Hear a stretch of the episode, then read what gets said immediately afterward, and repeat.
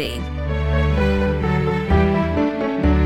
En podd om historiska öden och äventyr med Elin och Tove.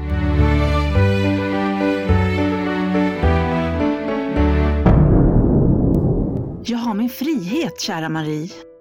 Jag är ju därför dömd att leva och dö med bara släta namnet av mamsell, men icke dömd att därför vara utan en god vän. Har jag nu den, så är jag säker på att det inte är tvånget som håller honom kvar hos mig, vilket många gånger är fallet med en äkta man.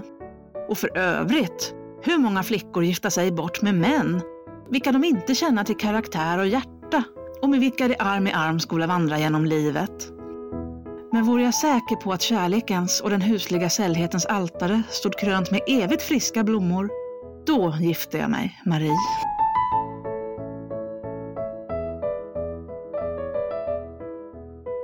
Hej Tove! Hallå Elin, god afton! Vad ska vi prata om idag tror du?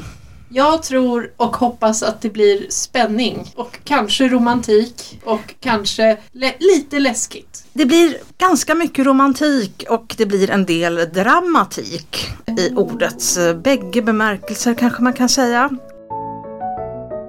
Vem är det då vi pratar om Tove? Det är ju Henriette Widerberg. Det här ska bli så spännande. Jag känner knappt till någonting om henne. Jag visste inte heller vem Henriette Widerberg var tills för kanske något år sedan när jag hittade en liten bok på ett antikvariat och det antikvariatet heter Böckernas hus och ligger i Tidan i hjärtat av Skaraborg och eh, vi är inte sponsrade av dem men om de kan tänka sig att sponsra oss så är det bara att höra av sig för jag älskar Böckernas hus i Tidan, jag älskar Tidan. Lappripodd.gmail.com Jag köpte den här lilla biografin. Om jag hittar en självbiografi skriven av en kvinna för eh, minst hundra år sedan så köper jag, så är det bara. Den är en riktigt söt liten bok där, Ja. med en fin omslagsteckning. Henriette Widerberg, en skådespelerskas minnen hette den. Jag köpte den och läste den så småningom. Och som sagt, Henriette Widerberg var inte känd för mig, men jag tror att om man är det minsta intresserad av svensk teater och operahistoria och har läst lite in på första halvan av 1800-talet, då vet man nog ganska säkert vem det är. Men jag tillhör inte det facket. Så det, det var en ny bekantskap för mig. Jag är glad att jag har gjort den. Nu vill jag dela med dig. Det ska bli jättekul. Lite kort, Henriette Widerberg var framförallt sångerska på Operan i Stockholm under 1810, 20, 30-talet och sen tar hennes karriär lite slut på 40-talet. Men hon var i alla fall premiäraktris på Operan i 20 år. Och den här självbiografin gav hon ut själv i två små band 1850 och 1851. Och den är faktiskt eh, lite speciell, den här självbiografin. För det är den första svenska självbiografin skriven av en kvinna som har publicerats under hennes livstid och under eget namn. Okej. Det är ja. mycket där men, men det, det, det är lite förstling och om man inte känner till Henriette som konstnär så kanske man känner igen det just på grund av den här statusen som biografin har. I alla fall om man är intresserad av kvinnohistoria för det är ju ett ganska unikt kvinnohistoriskt dokument med extra bonus då för teaterhistoria. Eh, Så den har fått lite akademisk uppmärksamhet här och där i någon artikel, något paper här och där. ja. Den här som jag har i min hand, den är från 1924 för då kom den ut i en nyutgåva under redaktörskap av Ernst von Wendt som jag inte visste vem det var men det verkar vara en finsk eh, tidningsman och författare. Han har redigerat verket och strukturerat om texten lite. Originalet finns digitaliserat online, jag kommer länka till bägge texterna i stories så småningom. Ja. Men Henriette var ingen redaktör riktigt. Eh, Hennes eh, självbiografi i originalet är skrivet ungefär i ett enda stycke utan kapitelindelningar. Lite svårt, så där har Ernst hjälpt till lite grann så att texten ska bli lättare att läsa. Och det tackar vi Ernst för. Men vi tackar framför allt Ernst för att han har identifierat många av de personer som Henriette skriver då anonymiserat om. Istället för baron Asterix, Asterix, Asterix så har han luskat ut lite vilka de här personerna kan vara. Ja, nej men gud vad saftigt. Och det är ju höga herrar här och några av dem är dessutom fäder till hennes barn så småningom. För så var ju ganska ofta skådespelerskornas lott. Förutom att eh, arbeta som konstnär på, på scenen så hände det ganska ofta att man kanske blev älskarinna och mätress åt en hög herre. Till och med kungligheter ibland. Jag tror säkert att du kan räkna upp eh, ett antal på rak arm, i alla fall från 1700-talet. Några, några stycken sådana känner vi till. Ja. och det här är en stereotyp som Henriette passar in ganska bra på. För hon har älskare. Ingen kunglig men hon kommer rätt nära vid ett tillfälle. Men nu ska vi inte gå händelserna i förväg. Nej. Och det kan väl också nämnas att en ganska stor del av hennes självbiografi handlar just om de bitarna. Om romantiken och kärleksaffärerna och kanske mindre än karriären. Och det kanske är lite synd men jag tror också att hon anade att det är det som skulle sälja när hon ger ut de här i, ja, i senare, senare delen av sitt liv och behöver lite extra inkomster. Men det Ja. är klart att, att kärleksaffärer med rikets höga herrar säljer. Det säljer nog en tell-all historia. Ja. Och det kan ju också vara sådär att eh, folk visste vem de här personerna var även om, de var anonymiserade Ja, då så kanske det blev tydligare. det tror jag vad det säkert. Det, det var nog ganska genomskinligt för, för de som visste vem hon var Mm. på den tiden. Sen ska vi ju säga att det är ju en väldigt, det är väldigt kyska kärlekshistorier Okej, i den här mm. biografin. Hon klär inte av sina herrar in på bara kroppen. Jag tror att det eldigaste vi får höra är väl en kyss på pannan. Mm. Å andra sidan så nämner hon när hon får sina barn så vi får väl anta att det händer mer saker än bara kyssar på panna det- och hand ja. eh, mellan raderna. Så. Det är lite som eh, kärleksberättelser som saluförs lite på att det ska vara erotik och spicy men det är det inte. Ja, nej, det är väldigt vanilj här. Rent av urvattnat, men jag förstår ju det. Henriette kunde nog knappast bli någonting annat än skådespelerska och sångerska, för hon föddes rakt in i teatervärlden. Båda hennes föräldrar var skådespelare. Mamma, Anna-Katarina Widebeck, eh, drog väl sig tillbaka från karriären när barnen började komma. Men hennes pappa, Anders Widerberg, var på sin tid en av de, de största skådespelarna i Sverige. Han var faktiskt den första som spelade Hamlet på en svensk scen. Jaha, Mm. Den har inte spatts upp här förut eller? Nej, slutet av 1700-talet eller början av 1800-talet. Men Gud, då i Ja. Göteborg tror jag. För han inledde sin karriär i Göteborg där han också föddes 1766. Under Gustav IIIs ryska krig så kommer han till Göteborg och härjar lite grann. Och då ser han Anders uppträda och tänker att den där ska jag ha till Stockholm. Och, och så blir det. Anders kommer till Stockholm och eh, Dramatiska teatern. Och 1790 debuterar han i Leopolds Oden eller Asanes utvandring, tragedi på vers i fem akter på Bollhuset då, där den dramatiska teatern höll hus. Det är lite skakig inledning på hans Stockholmskarriär. För kungen sitter ju såklart och tittar på repetitionerna, för det är klart han gör det. Och det är klart att han också sitter i orkestern, så han sitter rakt under de här nervösa skådespelarna och stirrar på dem. Anders blir nervös och han gör inte jättebra ifrån sig under repetitionerna, så både kungen och Leopold är rätt missnöjda med den här nya rekryten. Åh, vad jobbigt! Ja, så de eh, säger att du ska nog gå till eh, den här skådespelaren och få lite hjälp. Men Anders, eh, han lovar att han kommer bli bättre för föreställningen när han inte har Kungligt Majestät sittande precis under sig. Och det går faktiskt riktigt bra på premiären och både kungen och publiken är mycket, mycket nöjda med honom och han får en, en fin karriär Bra Anders. i ungefär 20 år i Stockholm för han dör 1810 och då lämnar han efter sig hustru och inte mindre än sex barn. Okej. Mm. Och det är vid den här tidpunkten som Henriette börjar sin självbiografi. Hon är yngst i syskonskaran, född 1796. Så det är alltså 14 när pappa dör och då måste hon illa kvickt börja hjälpa till med försörjningen. Ja. Men redan som barn har hon faktiskt uppträtt för första gången på Djurgårdsbrunn där man har lite musikaliska soaréer. Men då är hon så liten att hon måste lyftas upp på ett bord för att publiken ska se och höra henne. Lilla gumman. Ja, det är hennes mamma som ordnar det här och jag tror hon är en sån eh, stereotypisk stage mom. Hon har haft sin karriär, nu är det dags för döttrarna. Är hon likadan mot alla Henriettes syskon eller är det bara mot Jag har inte så jättebra utvald? koll på resten av syskonen. Jag vet att i alla fall en bror blir väldigt framgångsrik i Mm. Göteborgs teaterliv. Okej, som verkar ju pusha alla. Så. Jag vet faktiskt inte riktigt. Nej. Men Henriette hon tycker det är ganska härligt när publiken applåderar och beundrar henne men hon Mm. trivs egentligen inte på scenen. Så hon blir ganska ledsen när mamma en dag berättar att hon har blivit anställd på Djurgårdsteatern. Men i den här familjen gör man som mamma säger så det Mm. är bara att ge sig dit. Hon får faktiskt sex riksdaler i veckan vilket Ja. känns som en ren förmögenhet. Och jag var ju naturligtvis tvungen att slå upp i vad kostade det. Vad får man då för en riksdaler vid den här tiden? Jo men då får man faktiskt en biljett till Operan på första raden. Okej. Det tyckte jag var en ganska trevlig jämförelse. Mm. Familjen bor i hörnet av Drottninggatan och Väster Samuelsgatan tre trappor upp. Och av någon anledning som jag inte riktigt förstår och som inte Henriette förklarar så måste hon gå fyra gånger om dagen därifrån till Djurgårdsteatern fram och tillbaka. Och alltså knata de här tre trapporna tolv gånger om dagen. Plus när hon måste springa ärenden åt sina systrar. Systrarna verkar arbeta i hemmet med sömnad och de kör en hel del med sin lilla syster. Mhm. Hon har ju ett heltidsjobb men dessutom förväntas hon vara lite piga och passa upp åt sina sömmande systrar. Som det lätt blir om man är yngst. Ja, ja men precis. systrar. Samtidigt måste hon gå hem helt ensam och i mörkret från den här teatern sent på kvällarna. Ja, det känns ju inte bra. Nej, nej, hon kommer ju hem sent då när alla redan sover hemma och får ofta lägga sig hungrig. Det är lite Askungen-vibbar här för Henriette.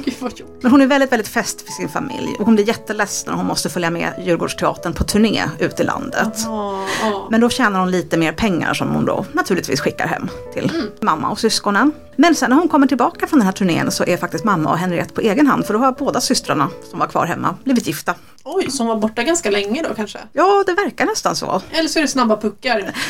Det kan väl nämnas att Henriette är inte särskilt tydlig när det gäller kronologi och tidsåtergivning i den här berättelsen. Det, ja, det, det är en utmaning. Snabba puckar hemma hos familjen. Ja, det kan lika gärna vara en dag som ett halvår i vissa stycken. Mm, mm. Mm, Men så blir det väl när man skriver lite i efterhand, Ja. försöker minnas. 1812 så är Henriette 16 år och då lämnar mamma och Henriette Stockholm för Göteborg där Henriette har fått anställning vid en annan teatertrupp.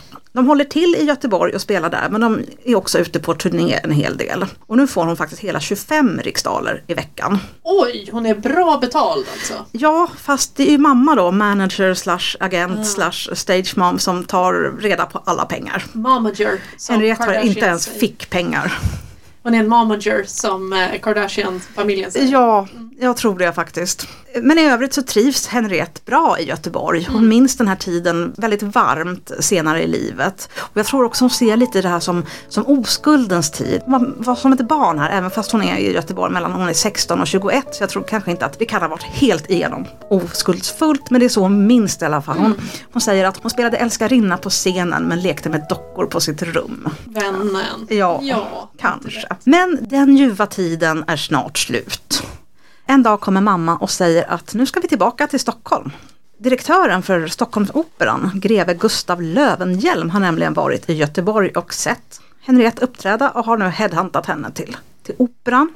Lövenhjelm är mer känd kanske som militär och diplomat men han var också teaterdirektör för Operan 1812 till 1818 och han rekryterar en hel del talang.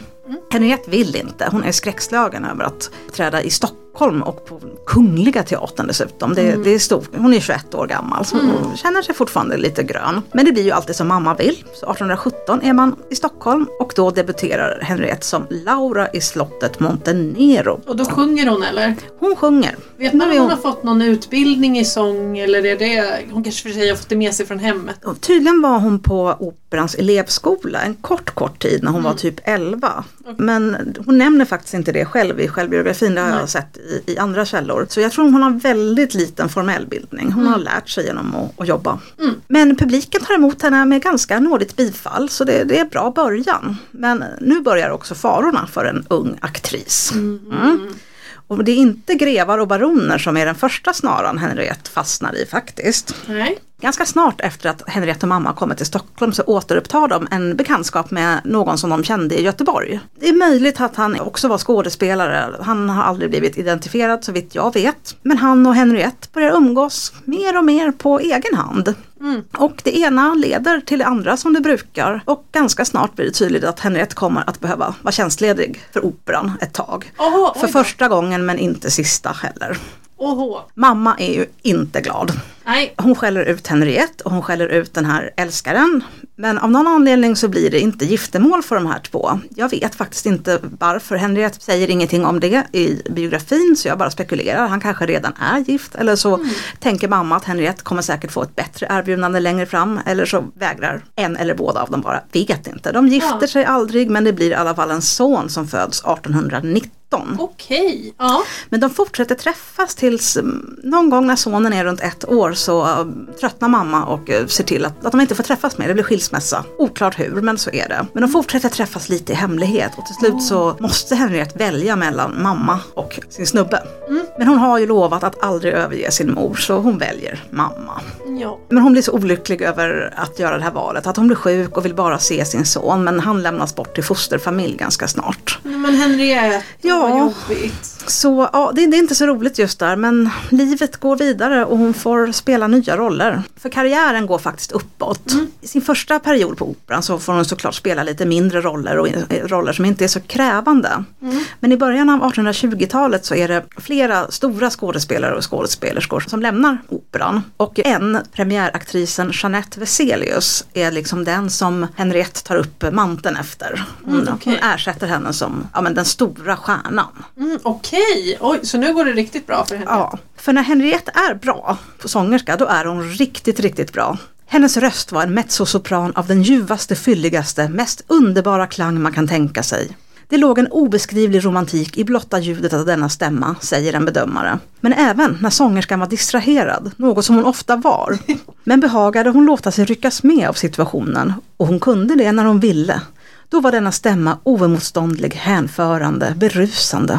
Röstens poesi har troligen ingen sångerska ägt i högre grad än hon och den drog åhöraren ovillkorligen med sig, även då sångaren själv andligen kastade rollen åt sidan och lät ögonen irra kring amfiteater och logerader för att uppsöka bekanta ansikten istället för att tänka på vad de sjöng. Okej, ja så att hon är en, ja, men hon är en riktig superstar men lite lä- lätt distraherad. Ja, eh, om hon inte kände för det då, då var hon inte särskilt bra den föreställningen. Nej. Men sitt stora genomslag får hon som Susanna i Figaros bröllop som sätts upp 1821. Det finns de som menar att hon sjöng den rollen bättre än självaste Jenny Lind. Oh. Men den här uppsättningen då som blir ett, ett slags genombrott börjar på ganska dålig fot. Den som ska spela Figaro är nämligen professor Edouard Dupuy.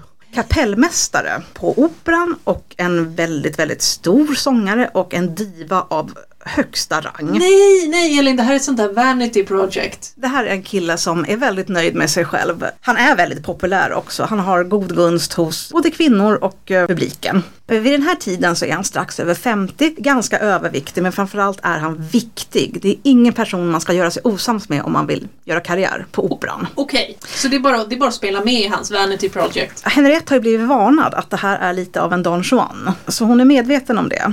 Men innan de rik- riktiga repetitionerna börjar, då vill Edouard ha lite genomsjungning och chill med, med Henriette. Bara de två ska träffas och gå igenom sina roller. Repetera repliker. Ja. Inom kanin, kan jag kaninöron nu. Ja. Men det ser man inte för det här är via ljud. Och Henriette hon vill verkligen göra den här genomsjungningen för hon kan inte läsa noter. Hon kommer aldrig lära sig läsa Okej. noter i hela sin, eh, under sin karriär. Hon måste ha någon som sjunger för henne eller kommer och spelar och då lär hon sig det. Hon har väldigt bra gehör men hon, hon måste ha någon som först visar hur det ska gå till och sen sitter det. Men hon får ju inte sjunga. Edward håller bara på och är jobbig. Han vill att de ska supera och de ska sitta och prata lite. Och, och, och, hon vet ju, hon fattar ju vad det är han vill men nej.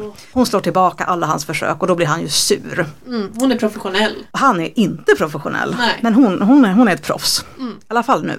Mm. Nästa dag är det ju den första riktiga repetitionen, men hon kan ju inte sina sånger för han har inte visat henne hur de ska sjunga. Så hon kan ju ingenting på första repetitionen och, och då skämmer han ut henne. Ja, det blir ju ingen repetition idag eftersom mamsell Widerberg inte har lärt sig sina repliker och sånger. Åh, härskartekniken. Nej, hon kan inte sin roll, hon förstör för oss andra.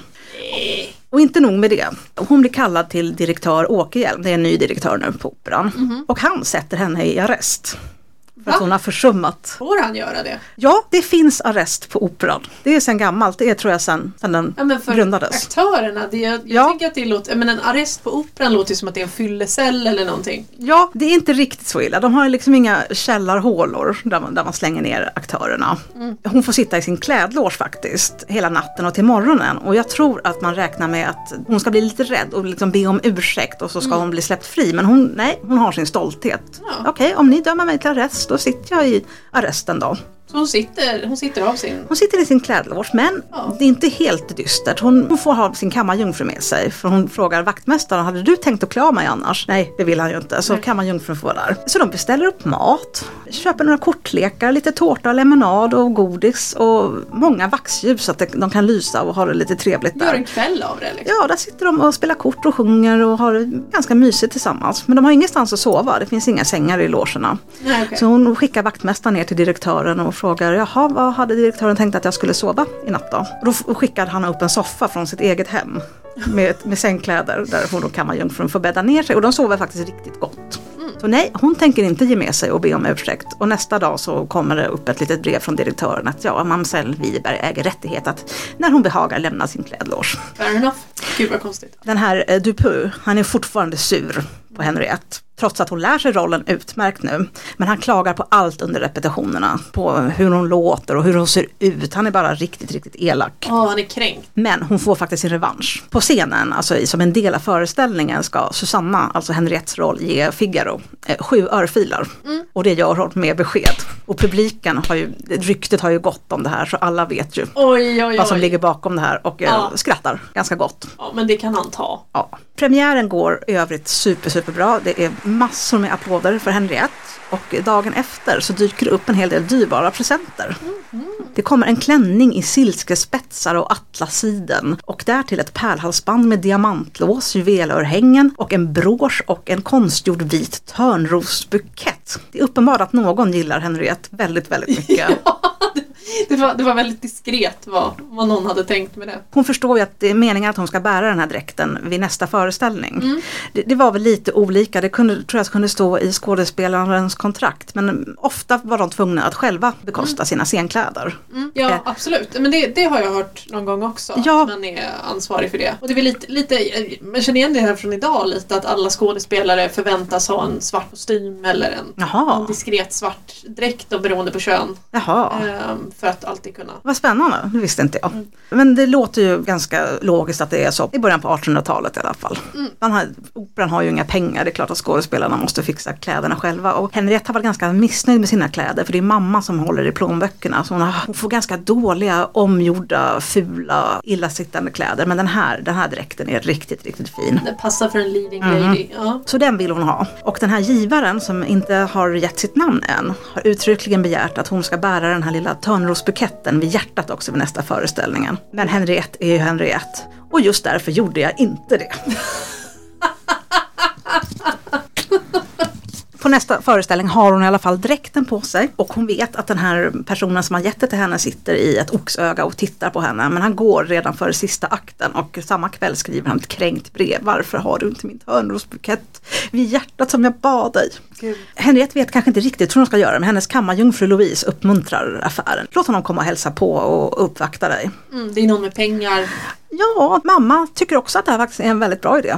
Att en, en rik herre kommer uppvakta hennes dotter. Så, så det får han göra. Han har blivit identifierad i efterhand. Han hette Charles Manner St. George och var brittisk legationssekreterare, alltså någon i diplomatkåren. Ja, okej. Mm. Vet inte exakt vad hans uppdrag i Sverige var men han verkade vara här många, många år. En brittisk diplomat helt Ja. enkelt. Oj, oj, oj. Ja. Och det bär sig inte bättre än att han och Henriette inleder en ganska lång relation som Henriette dock bara sammanfattar på ungefär en sida i sin biografi. Men resultatet blir dottern Georgina född 1821 som med tiden också kommer bli skådespelerska. Hon heter ju då Georgina eftersom han heter St. George Ja. efternamn. Men ja, som alla karlar tröttnar ju med tiden. Han gör slut per brev när deras dotter är ungefär fyra år gammal, så runt 1825. Okej, så de är tillsammans ganska länge? Eller de har en relation Ja, i alla länge? fall till och från. För jag Ja. tror att Henriette redan har en annan snubbe på gång vid den här Ja. tiden. Året innan, så 1824, så har Henriettes mamma dött. Så Henriette Oj. är för en tid i alla fall ganska på egen hand. En period sköter hon om sin bror som är sinnessjuk men han blir tyvärr så illa däran att hon måste överlämna honom till Danvikens Oj, oj vad mörkt. Institution. Men han blir faktiskt bättre sen. Sen dör han tyvärr av andra orsaker men eh, han får sitt förstånd tillbaka. Det är en liten passus i boken. Det är faktiskt det enda av sina syskon hon skriver om. Men sen, sen kommer den biten som faktiskt tar upp den största delen av självbiografin och det är triangeldramat mellan Henriette, baron Roland och greve Magnus Brahe. Oj, oj, oj. Ja. Det är möjligt att Henriette först inleder förhållandet med Roland, kanske parallellt med Charles Manor St. George. Lite svårt att säga eftersom hennes kronologi är hopplös. Vad hon i alla fall skriver är att greve Magnus Brahe börjar lägga märke till henne när han kör förbi hennes fönster och till slut gör han det varje dag och hon börjar tajma in det så att hon sitter lite synlig sådär vid, vid fönstret. Hon tycker det är ganska smickrande för Magnus Brahe det är ju kanske förutom kungahuset den viktigaste personen i Sverige. Han är ju kungens best friend forever. De Okej. är BFFs, de har tidernas bromance och enligt vissa uppgifter kanske mer än så. Det Oj, oj, kan väl oj. vara osagt här. Men säkert är i alla fall att förutom alla hans titlar och tjänster så är han, han har kungens absoluta förtroende. Okej, så det är... Mm, Ja, man pratar om ett Brahe-välde ibland för att för att få kungens öra måste du först gå igenom Brahe. Okej, mm. Brahe har nästan lika mycket att säga till om som kungen. Okej, så honom, det är, honom, det är bra. Det är bra att vara kompis med honom honom. Ja, hört det Henriette. Ja. Ja, så hon är ju såklart väldigt smickrad. Och en afton har hon blivit kallad att sjunga konsert på slottet. Hon sitter vid sitt toalettbord och gör sig i ordning när ett bud kommer och det är ett bud med massor av bling. Det är bling från greve Brahe. Oj. Ja. Visserligen är det anonymt men hon förstår ju att det är från honom. Och det är riktigt dyrbara smycken. Men hon är som vanligt iskål och tänker inte ha på sig några av dem den kvällen. Nej, nej, för det, det vet vi att han vill. Ja men exakt. Henriette gör inte alltid som folk vill. Nej, och det är ju också lite, hon markerar ju lite också att hon inte springer efter vad, vad som helst eller att hon inte... Nej, lite hard to get. Ja, Ja, Inget fel i det. nej. Men hon åker i alla fall iväg till slottet utan Brahes bling. Och hon vet att Brahe kommer naturligtvis vara där för han är alltid på slottet. Han sover typ vid fotändan av kungens säng. Lite så är det. Alltså, jag tänker mig som i Robin Hood på julafton. Ja, Ligger i en bagge så här. ja men faktiskt. Jag tror inte det är långt från sanningen. Förlåt. Nej, det är ju skitbra. Men, men Henriette misstänker också, förutom Brahe så kommer ju den här baron Roland som hon har eh, någonting ihop med också vara där. Så det här kan ju bli intressant minst sagt. Men hon pratar nästan bara med Brahe under kvällen. Roland håller sig undan och hon misstänker att nu är han svartsjuk. Ja, det här. Nästa dag så kommer han och hälsar på henne men han är grinig som 17 och sitter bara och tiger. Han säger inte ett ord tills han tappar en tekopp full med te och förstör hennes matta. Då börjar han prata lite, ja är det sant att den här greve Brahe springer efter dig nu? Ja, nej hon kan ju inte neka. Och Nej. Roland blir jättekränkt och går sin väg. Henriette blir lite ledsen för hon är ju, en, hon är ju kär i den här Roland men hon, hon förstår ju att hon är ganska dum om hon Hon kan ju inte avvisa bra. Nej, det, det är jättedumt om man gör det. Så hon säger åt sin kammarjungfru att nej, det, det är slut med den här Roland nu. Om han kommer hit igen så säg åt honom att gå. Och Brahe försitter inte det här tillfället. Han bjuder eller kanske befaller att Henriette ska komma till Drottningholm. Han har ställt i ordning en våning åt henne där. Det är sommar nu så operan är ändå stängd. Så hon tackar ja. Men samma dag som hon ska åka så kommer ett brev från baron Roland. Och han ber om förlåtelse. Han är ledsen att han blev så svartsjuk. Han kan inte leva utan Henriette. Nej. Vagnen står och väntar så hon hinner inte ens skriva ett svar men hon, hon lämnar en blomma till budet, en eternell, alltså en evighetsblomma som svar. Och jäklar vad hon är dramatisk. Ja. Ja.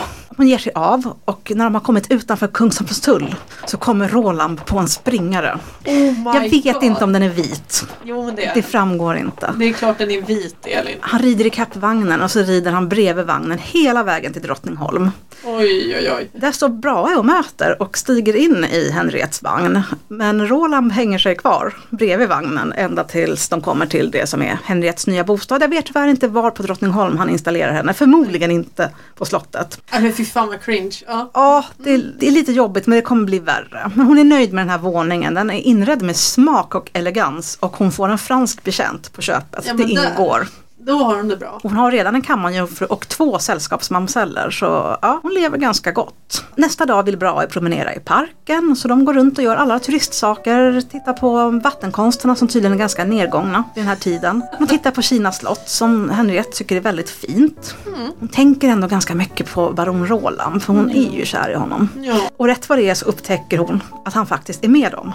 Han sitter uppe i ett träd och spionerar. Nej! Nej! Ja. Åh gud, nej! Åh, Ja. Men nu gick det ju från kostymdrama till uh, Astrid Lindgren. Springa i dörrar fars och det här är- det kommer mycket mer sånt. Oj oj oj. Henriette tycker det här är jättejobbigt så hon ursäktar sig till greve Brahe och säger att nej jag vill gå hem nu. Och han tycker att hon är lite tråkig men eh, lovar att han ska komma och besöka henne klockan åtta samma kväll. Och strax innan han ska komma då, ja men då får ju Henriette ett brev från baron Roland som måste få möta henne, jag måste träffa eder. Och hon står faktiskt med det här brevet i händerna när greven bara stövlar in. Oj, ja. Så hon börjar tugga i sig brevet. oj, oj, oj. Ja. Men hon törs inte svälja för hon är rädd att hon ska kvävas då. Så hon eh, spottar ut bitarna och kastar dem bakom kakelugnen. Det är ju tyvärr ingen eld i den eftersom det är mitt i sommaren. Ja. Och Brahe ser ju det här och blir svartsjuk. Va? Va? Vad är det för brev du kastar där? Nej det var inget brev, det var bara ett papper. Så han börjar förhöra henne. Han vill ställa en fråga. Och kan han då lita på hennes uppriktiga svar? Jo, det lovar hon. ja. Så han frågar henne, har hon träffat Roland sedan hon kom till Drottningholm? Och vad svarar hon? Hon svarar nej, för hon har ju faktiskt inte träffat honom. Nej, hon har bara sett honom sitta i trädet. Ja.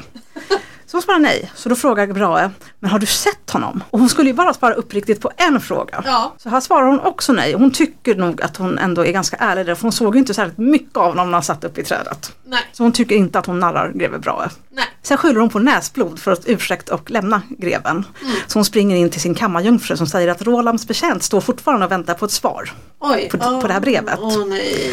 Hon lyckas klottra ner några rader om att de ska mötas vid ruinerna nästa dag. Sen skyller hon på huvudvärk för att bli av med greve Brahe då, för kvällen i alla fall. Men gud, det här är ju en sängkammarfars. Ja, och det, det är lite stressande nu. Hon tycker inte att det är riktigt roligt längre. Visst Nej. är det smickrande att två karlar vill ha en, men nej, det är inte kul heller. Nej. Hon vet fortfarande att hon borde ju faktiskt satsa på greve Brahe. Men hon kan inte, hon kan inte riktigt sluta tänka på, Är, på Roland. Och hon vill träffa honom trots att hon vet att greven kommer att få reda på det för han har koll på allting hon gör. är båda de här killarna gifta? Eller är någon av dem singel? Brahe kommer aldrig gifta sig. Nej. Roland, den här redaktören eh, von Wendt, det är han som säger att det här är en baron Roland. Men jag kan inte lista ut exakt vilken Roland det är. Okej. Så jag vet inte. Nej men han är, han är ogift vid den här tiden i alla fall. Mm. Ja men så att hon är, skulle finnas en chans där till någon typ av äktenskap, kanske. Teoretiskt, men hon Teoretiskt, vet, ju, men, ja. hon vet ju att det inte skulle kunna bli så. Hon är en side chick. Hon vet ju vem hon är liksom. Det, Ja. Man gifter sig inte med en, en skådespelerska som vid det här laget har två barn utom äktenskapet. Ja nej men det passar sig ju inte förstås. Nej. nej. Så hon träffar i alla fall Roland i hemlighet. Men sen får han helt plötsligt ett uppdrag som gör att han måste åka tillbaka till stan och Oj. hålla sig där. Av en händelse så kom det. ett Ja, nej, men naturligtvis är det ju bra som har sett till det här. Och då blir faktiskt Henriette riktigt sur. Så hon funderar på att hon själv ska flytta tillbaka till stan för att visa greven vad hon tycker om det här kontrollbehovet han har. Ja, det är ju faktiskt lite obehagligt. Ja, så när han kommer och hälsar på henne nästa gång så berättar hon självmant att jag har träffat Roland. Träffades så länge och vi var på tu man hand, vilket inte ens var sant för hon hade faktiskt sin kammarjungfru med sig när de träffades. Men hon vill se hur, lite hur bra reagerar på det här. Och han blir ju inte glad men han, han försöker ändå hålla masken men varnar ändå Henriette att det är bäst för dig om du stannar här på Drottningholm om du vill behålla min vänskap. Okej. Och nu måste Henriette diskutera den här saken med kammarjungfrun. Kammarjungfrun tycker att Henriette ska dumpa Roland och satsa helt och fullt på greven. Roland har rykte om sig att vara lite flyktig. Men han och Henriette, ja, de har ändå haft någon slags dating i ett år. Så Henriette kanske vågar tro att han, han ändå är trogen. Med hjärtat i alla fall. Inne i stan börjar det dra ihop sig för nya operasäsongen. Och man ska börja repetera en pjäs som heter Snöfallet. Och teaterdirektören ber att Henriette ska komma in och repetera. Men då lägger greve Brahe fingrarna emellan så att Henriette inte ska behöva lämna Drottningholm. Nej. Och då blir hon också sur. Han har ju sånt enormt kontrollbehov Ja, och lägger måste- sig i allting. Ja, hon måste ju få jobba. Ja, Ja. så nu är hon riktigt purken och det hjälper inte att han skickar en otroligt vacker sjal med en smaragdring för att försöka lindra henne lite. Men han är väldigt generös med bling. Hon vill tillbaka till stan. Magnus Brahe och hans kompisar är faktiskt ganska tråkiga, ingen av dem är musikalisk. Får hon träffa kungen? Vet inte. Hon nämner inte det någonsin. Framförallt så vill hon ju ändå träffa sin Roland också. Ja. det är det här, hon kan inte riktigt välja, hon kan inte bestämma sig. Men då en kväll så sätter hon greven på ett eh, inte helt planerat prov, men det utfaller som hon vill det. Han är ju och hälsar på som han brukar. Hon har på sig sjalen som han gav henne. Men hon låter kanske av misstag eller inte ett brev som hon har skrivit till Roland ligga synligt framme. Oh. Och greven ser ju det här och kräver att få läsa det. Och Henriette säger att om han litar på henne, då låter han bli att läsa det. Men han öppnar det och läser i alla fall. Men det här är ju som någon som vill läsa ens telefon eller? Ja, ja, ja, ja. Ja. Men han får faktiskt ångra sig genast. För i det här brevet så hade Henriette faktiskt skrivit till Roland att han aldrig mer får besöka henne. Hon hade gjort sitt val. Men nu när greve Brahe är sådär misstänksam, då är hon ju inte riktigt säker på saken längre. Nej, nej, fair enough. Så Mange inser sitt misstag och ber om förlåtelse och Henriette säger att jag kan förlåta men ej så lätt glömma. Så nu sätter hon honom lite i kylan och sen lommar han iväg och Henriette säger åt hela sin betjäning att vi flyttar tillbaka till Stockholm. Och så fort hon är tillbaka i Stockholm så kommer baron Roland som på given signal. Ja. Och de talar ut, hon frågar kan jag lita på din trohet och det lovar han. Och sen blir det ordentligt springa i dörrarna fars. För medan Roland sitter där och pratar med Henriette så kommer ju greven. Han har märkt att hon har stuckit från Drottningholm. Så han åker in, han åker in till stan? för Ja. Mm, Okej. Så Henriette slänger ut Roland köksvägen där han gör illa benet för han har förmodligen aldrig varit i ett kök förut. Greven han är lite sur och varför lämnade du Drottningholm utan att säga till mig? Har Roland varit här? Ja, ja, han var här alldeles nyss säger Henriette. Jag slängde ut honom precis nu eftersom du kom. Och greven är lite sur men ja, på något sätt eh, tycker han om att Henriette är uppriktig, att hon ändå berättar hur det är. Och när han går så lämnar han efter sig ett ur med ädla stenar, sådär bara, som han gör. Ja. Men ja, nej, det här det börjar ju gå lite för långt, det fattar ju Henriette. Hon måste göra sitt val här. Ja. Ja, vad ska man välja? Med huvudet eller hjärtat? Det blir ändå hjärtat som får välja. Så Så det väl- blir Roland! det blir Roland trots att hon inte 100% litar på honom. Så hon får helt enkelt berätta för greve Brahe att det är Roland hon älskar och alltså uttalat att hon inte älskar greven. Han blir ledsen men han är ja, tacksam för att hon är så uppriktig. Och sen sjunger hon en sång om en prins och lilla Lisa och då blir han på lite bättre humör. Och så skiljs de ändå som någon slags vänner. Okej. Mm. Så, vad tror du Roland tackar Henriette med? Jag tror att han bedrar henne. Ja, han börjar ju tröttna på henne ganska omedelbart efter det här och börjar uppvakta en annan mamsell som möjligtvis är skådespelerska också. Och när Henriette får reda på det här så gör hon slut via brev. Och sen verkar den här kärlekssagan i alla fall vara all.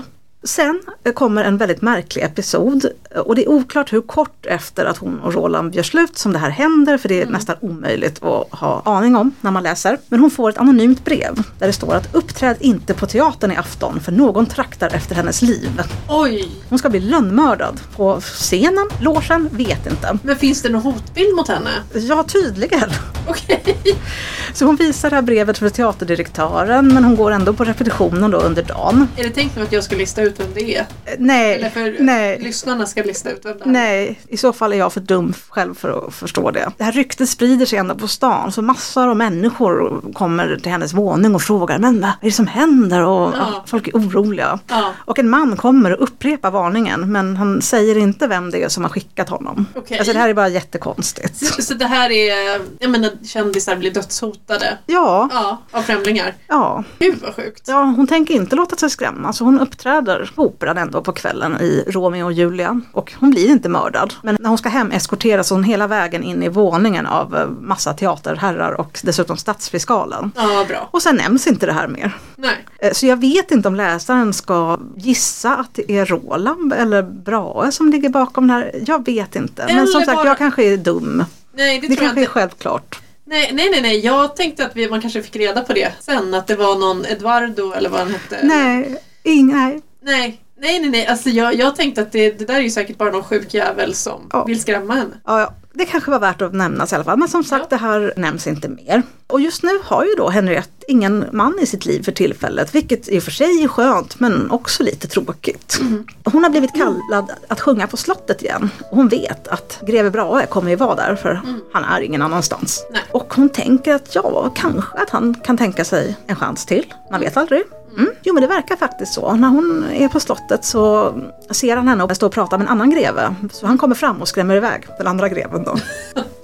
Ja. Och de småpratar lite och till slut frågar han om han kanske får besöka Henriette igen. Jo, säger hon, det får han. Och sen nyper han henne flörtigt i fingret. Ja, nu börjar det hetta till här. Samtidigt då så är det ju en, en annan greve som får förbli anonym, jag tänker kalla honom för sjungande greven, som också är väldigt intresserad av Henriette och vill träffa henne men hon är lite tveksam. Hon, Jag tror hon helt enkelt inte är riktigt attraherad av honom. Trots Nej. att han är jätterik och sjunger så bra. Och han vill faktiskt att Henriette ska ge upp sin teaterkarriär. Han vill eh, göra ett hem åt henne på landet. Okej. Inte giftermål naturligtvis, men hon ska få bo där med, med alla sina barn. För de har blivit ett gäng vid det här laget. Okej. Mm. Eh, Men hon, nej, nej, det lockar inte. Kammarjungfrun tycker igen att men välj den rika karen och inte, inte massa flyktiga män. Men nej, hon är inte intresserad. Men de sjunger och flörtar lite grann och naturligtvis får ju Brahe reda på det här för han får ju reda på allting som Henriette har för sig. Ja. Men hon lovar honom att det är faktiskt inte, det är inte allvarligt med den här sjungande greven. Nej. Han går med på det och sen blir det en ny springa i dörrar-fars. Den sjungande greven är på besök hos Henriette när Magnus Brahe då plötsligt anmäler sig. Oh no. Vad ska man göra av sjungande greven? Nej, In i garderoben. Garderoben. i sängkammaren. Oh. Bakom eh, sänggardinerna. Jag vet inte om det innebär att han faktiskt får vara i sängen. För oj, oh la la. I sängkammaren är han i alla fall. Henriette måste låtsas prova in en klänning med sin kammarjungfru så att Brahe inte ska bli misstänksam över att det dröjer så himla länge. Ja. Men han är jäkligt misstänksam. Han vill söka igenom hela våningen. Han ska göra husrannsakan. Så han börjar med det och gör det. Men när han väl ska gå in i sängkammaren så måste Henriette stoppa honom. Och hon erkänner att det är någon där inne. Men, men jag älskar honom inte så det är ingen fara. Okej. Nej, det är inte gått något bra. Nu, nu blir det avsked för alltid. Okej. Mm. Och Henriette hon tycker att det här är ju faktiskt den sjungande grevens fel så hon dumpar honom också. Ja. Och skickar tillbaka alla hans brev och presenter. Han, han vill inte ge upp, han fortsätter skriva men hon, hon står fast och sen är hon singel igen. Men den stora kärleken väntar fortfarande. För den kommer här i början av 1830-talet ungefär i form av Axel Maurits Piper. Ytterligare en greve. Och fideikommissarie till ganska berömda Ängsö slott i Mälaren. Ja, ja, ja. Det är de Piper. Det är inte dåligt. Nej, han är 14 år yngre än Henriette dessutom. Men när han väl har övertalat henne att inleda en relation med honom så menar han väldigt djupt allvar. Och sommaren 1833 lever de absolut lyckligaste idylliska lantliv på Långängen som möjligtvis är identiskt med Långängens gård i Stocksund. Alla barnen är med och man är liksom som en, en stor bonusfamilj och Axel går in i rollen som plastpappa på största allvar. Men gud vad mysigt de Ja, de, de har det ganska bra men det, det är en passionerad kärlek och det är lite som den här energin som högstadieungar som har sitt första förhållande har liksom, ingen har älskat som vi. Faktiskt Det är liksom inte. lite dramatiska åtbörder. Ja. Lite otippat så tycker Henriette väldigt mycket om att meta. Jaha. Vilket hon gör en dag på en hög klippa. Och Axel och alla barnen är där och Axel står vid den här klippan och tittar ner. Och han får en jättebra idé. Och att någon av dem sviker den andra, då ska den försmådda kasta sig ner för den här klippan. Har vi en deal? Va? Ja, Okej. högstadieenergi. Det är väldigt... Är han 14 år gammal? Nej, han Ja. är 14 år yngre. Ja. Okej. Ja. Mm. Nej, Henriette tycker inte alls att det är en bra idé och, och, och slår tillbaka då blir Axel sur. Hon älskar inte så lika djupt som han gör men hon, hon är ganska bra på att lugna honom när han, Ja. när han tjurar sådär. Men den här underbara sommaren tar slut, eh, operasäsongen börjar igen och Henriette är tillbaka på scenen. Och en dag när hon ska gå hem Axel brukar möta henne men han kan inte göra det den här gången. Då blir hon överfallen av en skurk som försöker kasta henne i strömmen. Oj! Vet inte om det här har med det tidigare mordhotet att Men göra. blir hon rånad eller blir hon överfallen? Nej, hon skulle bara bli kastad i strömmen men, Men gud vad sjukt. människor avvärjer det här. Ja. Hon försöker hålla hemligt för Axel för han blir så himla upprörd om han får höra sådana här Ja. saker. Men han får ju reda på det. Han blir ju väldigt, väldigt upprörd Det är, naturligtvis. det är väldigt svårt att mörka det. Jag tror att det kommer komma ut ganska snabbt. Ja, och han, han kan ju inte, bara tanken på att han skulle förlora Henriette är för mycket. Nej. Nej, han, han har bestämt sig, de måste gifta sig. Hon är nu 37 år och han 23. Mm. Men det är ju inte det största hindret egentligen för ett äktenskap mellan greve Piper och skådespelerskan Henriette Widerberg. Nej, det är... Det är ganska många skäl som gör det här äktenskapet ganska omöjligt. Mm. Och Henriette fattar ju det, mer än väl. Så hon gör sitt bästa för att tala Axel till rätta. Men han vill verkligen. Han vill verkligen och mot, lite mot då Henriettes vilja förlovar de sig faktiskt. Axel ordnar någon slags liten fest hemma hos Henriette. Och, Men det, men det är inte för att hon inte är kär i honom utan det är för att hon, det är olämpligt Mm. rent socialt att de är från så olika grupper. Ja men exakt, hon förstår ju att han kommer ju bli omöjlig i släkt och i Mm. Ja, gud, det ja. samhällsskikt där han befinner sig om han gifter sig med henne. Ja. Ja, de har en liten förlovningsfest men fästmön ägnar den mest åt att försöka övertala gästerna om att de ska övertala Axel om att ge upp det här dåraktiga förslaget. Men de säger vi har försökt, han lyssnar inte. Okej. Så Axel är i alla fall jätteglad men ehm, ändå dröjer det lite grann att gå till prästen. Eh, De har en lite längre förlovningsperiod. Och apropå den här högstadieenergin, en kväll så tar han Henriette till Klara kyrkogård. Han har en kompis med sig också som han menar ska vara vittne. Okej. Och så går han fram till en gravsten, oklart vems, om det bara är någon han väljer på random. Och lägger sin hand på den och menar att Henriette ska göra samma sak. Och sen vill han att båda två ska svära. Jag lovar heligt inför den Gud som här ser mig och inför det stoft som här under vilar att aldrig övergiva ja, den andra då. Den utav oss som bryter denna heliga ed ska bliva evigt olycklig. Men Axel. Ja, Henriette tycker det här är lika illa som det här med klippan. Nu ska jag citera. Nej, svarade jag. Jag vill inte stå här så som något spektakel. Jag fryser om mina fötter. Är det skäl och skick att man ska gå här och trava i snön? Jag svär icke utan far min väg. Stå du kvar här och predika om du har lust, adjö med dig. Ja, okej. Nej, men Axel blir jättekränkt och surar resten av kvällen. Ja. Men det är ju faktiskt tur för honom att alla de här ederna han vill att de ska svära inte är giltiga. För mot slutet av 1833 måste han resa bort. Men under tiden skriver han de ömmaste kärleksfullaste brev till Henriette. Hur han längtar efter henne och de ska snart återförenas. Och hon väntar troget. Men en dag så kommer en av hans släktingar och en kompis till honom upp till henne på besök. Okej. Och frågar, har hon hört nyheten? Greve Piper, alltså Axel, ska gifta sig. Och inte med Henriette. Oj. Nej, det hade inte Henriette hört. Uh, Okej, men vad har hänt nu? Ja, det undrar hon också. Men den här släktingen, eh, ja det är förmodligen riktigt, riktigt dålig stämning vid, den, vid det här besöket. Men Ja. han undrar om Henriette kan tänka sig att lämna tillbaka en viss ring. Jo då, det, det ska hon minsann göra och dessutom lämnar hon tillbaka ett miniatyrporträtt av Axel som hon alltid bär närmast bröstet. Men nej, nej, det, det ska hon behålla. Axel har sagt att hon ska behålla det men naturligtvis vägrar hon med Vad det. vill hon ha det för? Nej. Han har ju han har inte ens velat säga till henne själv att Nej. han ska gifta sig. Nej, ta din skit. Och släktingen blir väldigt eh, rörd och tacksam. Ja men du ska bli belönad för den här uppoffringen och sen Mm. drar han sin kos. Okej. Eh, just det, Henriette är nu höggravid också med Axels barn. Jag skulle just fråga det, har de två några barn tillsammans eller var han plastpappa till henne? Jo då, i december det här året, 1833, så kommer sonen Axel Armand till världen. Men eh, Henriette är då ensam mamma igen redan innan han föds. Av ganska goda skäl är hon ganska deprimerad både före och efter förlossningen. Ligger sängliggande ganska mycket, orkar Ja. inte jobba. Nej. En dag åker hon faktiskt ut till Långängen och den här klippan där hon vägrat att gå med på det här huvudlösa förslaget. Nej. Men nu tycker hon att det kanske inte var så dumt i alla fall. Men nej, Nej. Kammarjungfrun rycker in. Jag hoppas att det är samma kammarjungfru hon har hela tiden. Eller att det är, det är säkert olika personer men jag, jag vill se att det är samma som Marie. Jo, det- nej, men det är kammarjungfrun Marie, i alla fall eh, i senare delen. Okej. Någon gång, i början är det Louise, men sen är det Marie. Marie säger stopp och belägg. Ja, nej, så Henriette, eh, hon söker tröst hos sina barn, speciellt lille, lille Axel då. Ja. Som hon tar med varje dag till jobbet när hon börjar jobba igen. Han får bo i klädlogen i Ja. en liten korg.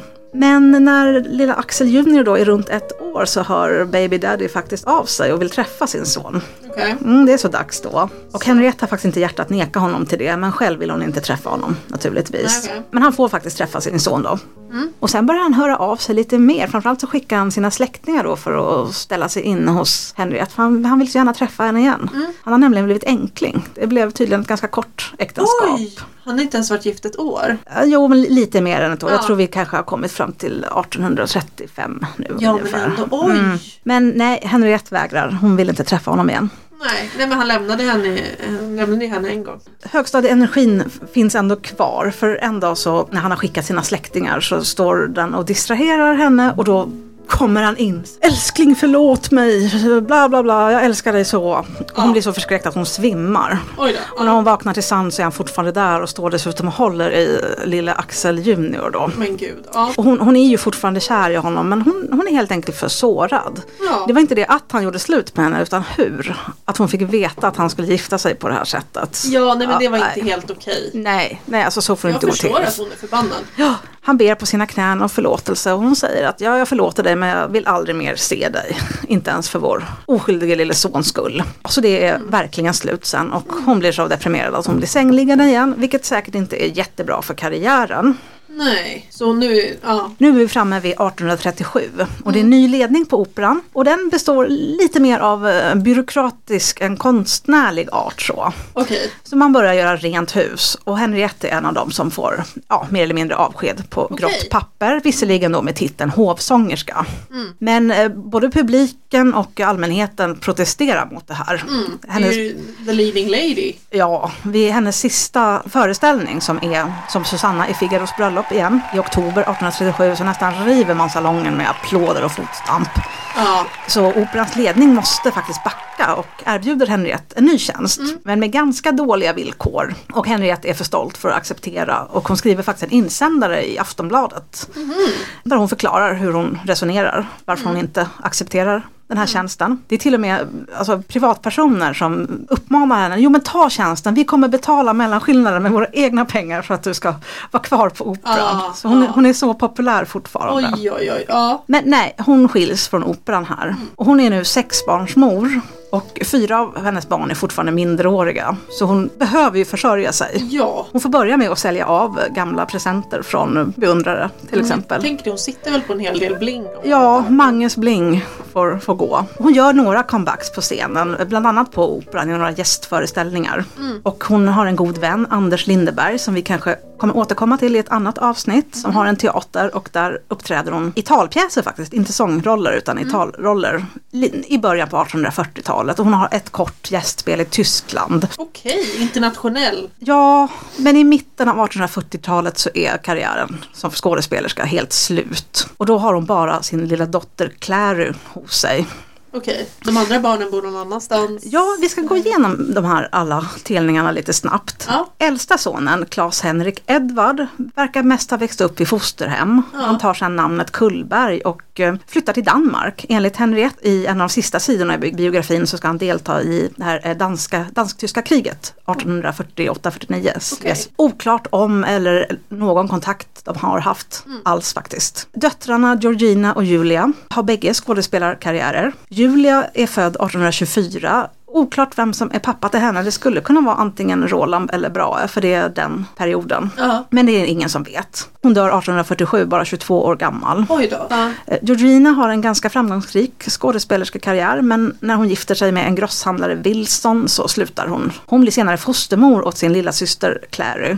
Clary är född 1831 och också oklart vem som är pappa där. Okej. Finns ingen som går att peka ut riktigt Nej. exakt. Även Georgina dör ganska ung. Jag tror att eh, Henriette överlever nästan alla sina barn. Gud vad mörkt. Ja. Hon har en mellanson, Alfred Magnus, som är född 1825 och namnet Magnus skulle ju kunna gå hänleda till Magnus Det Brahe. antyder ju vissa saker. Mm. Han verkar också ha växt upp hos fosterföräldrar till viss del. Så småningom kommer han bosätta sig i Karlshamn där han dör i koleran 1857 så Henriette överlever honom också. Oj. Yngste sonen Axel, alltså greve Axel Pipers pojk, har ganska oklara öden. Sannolikt så är det samma Axel Widerberg som förekommer i en artikel i Aftonbladet i februari 1846. För där står det att en herr Fröberg anordnar en musikalisk soaré till förmån för det här 12-åriga underbarnet. Axel Widerberg, en lovande violoncellist som dessutom är fosterson till Fröberg. Det låter ju som att det är han. Ja, och han får mycket beröm i tidningsspalterna för sitt spel. Okej. Ja. 1856 är han skriven i Storkyrkoförsamlingen som musikelev men sen eh,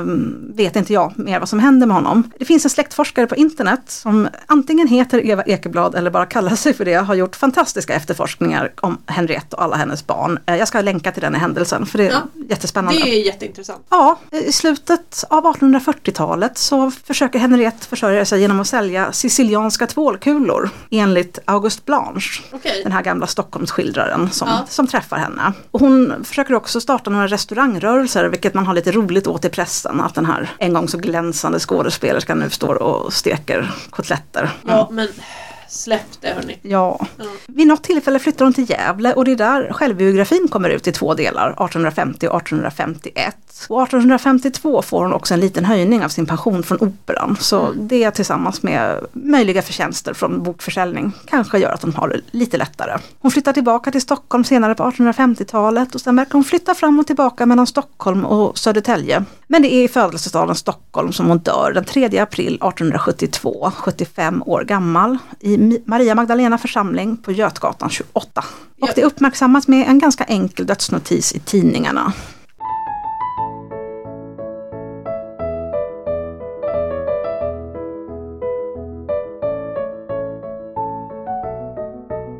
Men vi kan väl säga att eh, Henriette Widerberg levde verkligen två liv. Först ett lysande och ett mindre lysande andra halvan av sitt liv. Men vilket fantastiskt livsöde. Ja, och det jag älskar med henne är att hon ber aldrig om ursäkt för att hon levde ett sånt här liv som en bra kvinna inte ska leva. Nej. Hon bröt mot ganska många regler, vilket man hade viss rätt till att göra när man tillhörde skådespelarvärlden, teatervärlden. Ja. Nej, hon ber inte om ursäkt för det. Hon är inte heller skenhelig. Som många kanske kan bli på sin äldre dag. Liksom, ja, när jag var ung levde jag ett oordentligt liv, men nu tänker jag bara på Jesus. Men nej, något sånt finns det absolut inte i henne. Hennes självbiografi. Och sen också att hon, hon vet ju sitt värde ganska väl. Ja, Också tänker jag i de här olika interaktionerna som du beskriver med alla de här beundrarna. Att, nej men hon tar inte på sig några smycken bara för att de kommer med det första kvällen. nej hon har, hon har självkänsla och Hon har- självförtroende. Självkänsla och Axel Piper kommer tillbaka och krälar på knäna för henne i princip. Men eh, nej, Hon har sin stolthet. hon har, men hon har ju det. Hon har ju det. Hon vet sitt värde, hon har sin stolthet. Hon, Sen var hon kanske inte heller så lätt att ha att göra med, speciellt inte om man var teaterchef. nej, 1828-1829 så går Mozarts Don Juan på Operan. Mm. Henriette vill inte spela Donna Elvira. Det är ju Don Juans gamla avlagda. Nej, det vill hon inte spela. nej, hon är leading lady. Ja, ja, ja, hon vill hellre spela Donna Anna. Men, säger hon, det är inget nöje att gå en hel afton omkring och vara förlovad med gubben Lindström och sörja det aset Primme. Okej. Det kanske kräver lite förklaring. Carl Gustav Lindström spelade då Donna Annas fästman Don Octavio. Men han var en väldigt firad och bra sångare, Ja. men, men lite ålderstigen. Ja, Och eh, Donna Annas far spelades av en skådespelare, Carl Josua Preumeier. Och det är då den som Donna Anna ska gå och sörja i pjäsen. ja, Och det är aset Primme alltså. okej. ja, okej. Sista gången hon uppträdde på Operan 1839 har hon officiellt inga mera fucks to give. Nej. Nej. hon tar ingen mer skit. Nej. Hon, återigen ska hon spela Susanna i Figaros bröllop. Och i andra akten kommer hon in lite för tidigt efter att eh, fru Enbom som spelar grevinnan har sjungit en aria. Och då går fru Enbom miste om en applåd.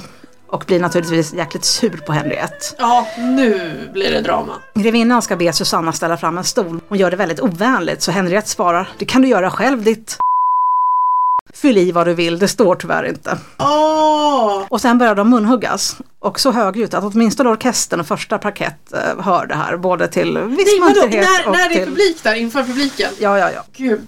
Ja. Ja. Och det är också intressant att, som jag läste upp förut, att hennes röst, hennes sångkonst berömdes så till den grad. Så kan du läsa lika många omdömen som säger att "Nej, men ikväll var hon inte bra, hon sjöng så falskt. För det var för att den kvällen var hon förmodligen inte på humör. Jag kommer lägga upp en del bildmaterial på Instagram, har inte hänvisat så mycket till det idag, men det kommer, det lilla som finns. Det finns tyvärr inga bilder på Henriette från hennes storhetstid, men det finns faktiskt ett fotografi från ålderdomen och det kommer jag naturligtvis lägga Det vill upp. vi se. Det vill vi se. Ja, vi säger väl så. Stort tack! Om det är så att man skulle gilla podden så får man gärna dela med sig till vänner och bekanta. Och gillar man inte podden så kan man dela med sig den till någon fiende kanske.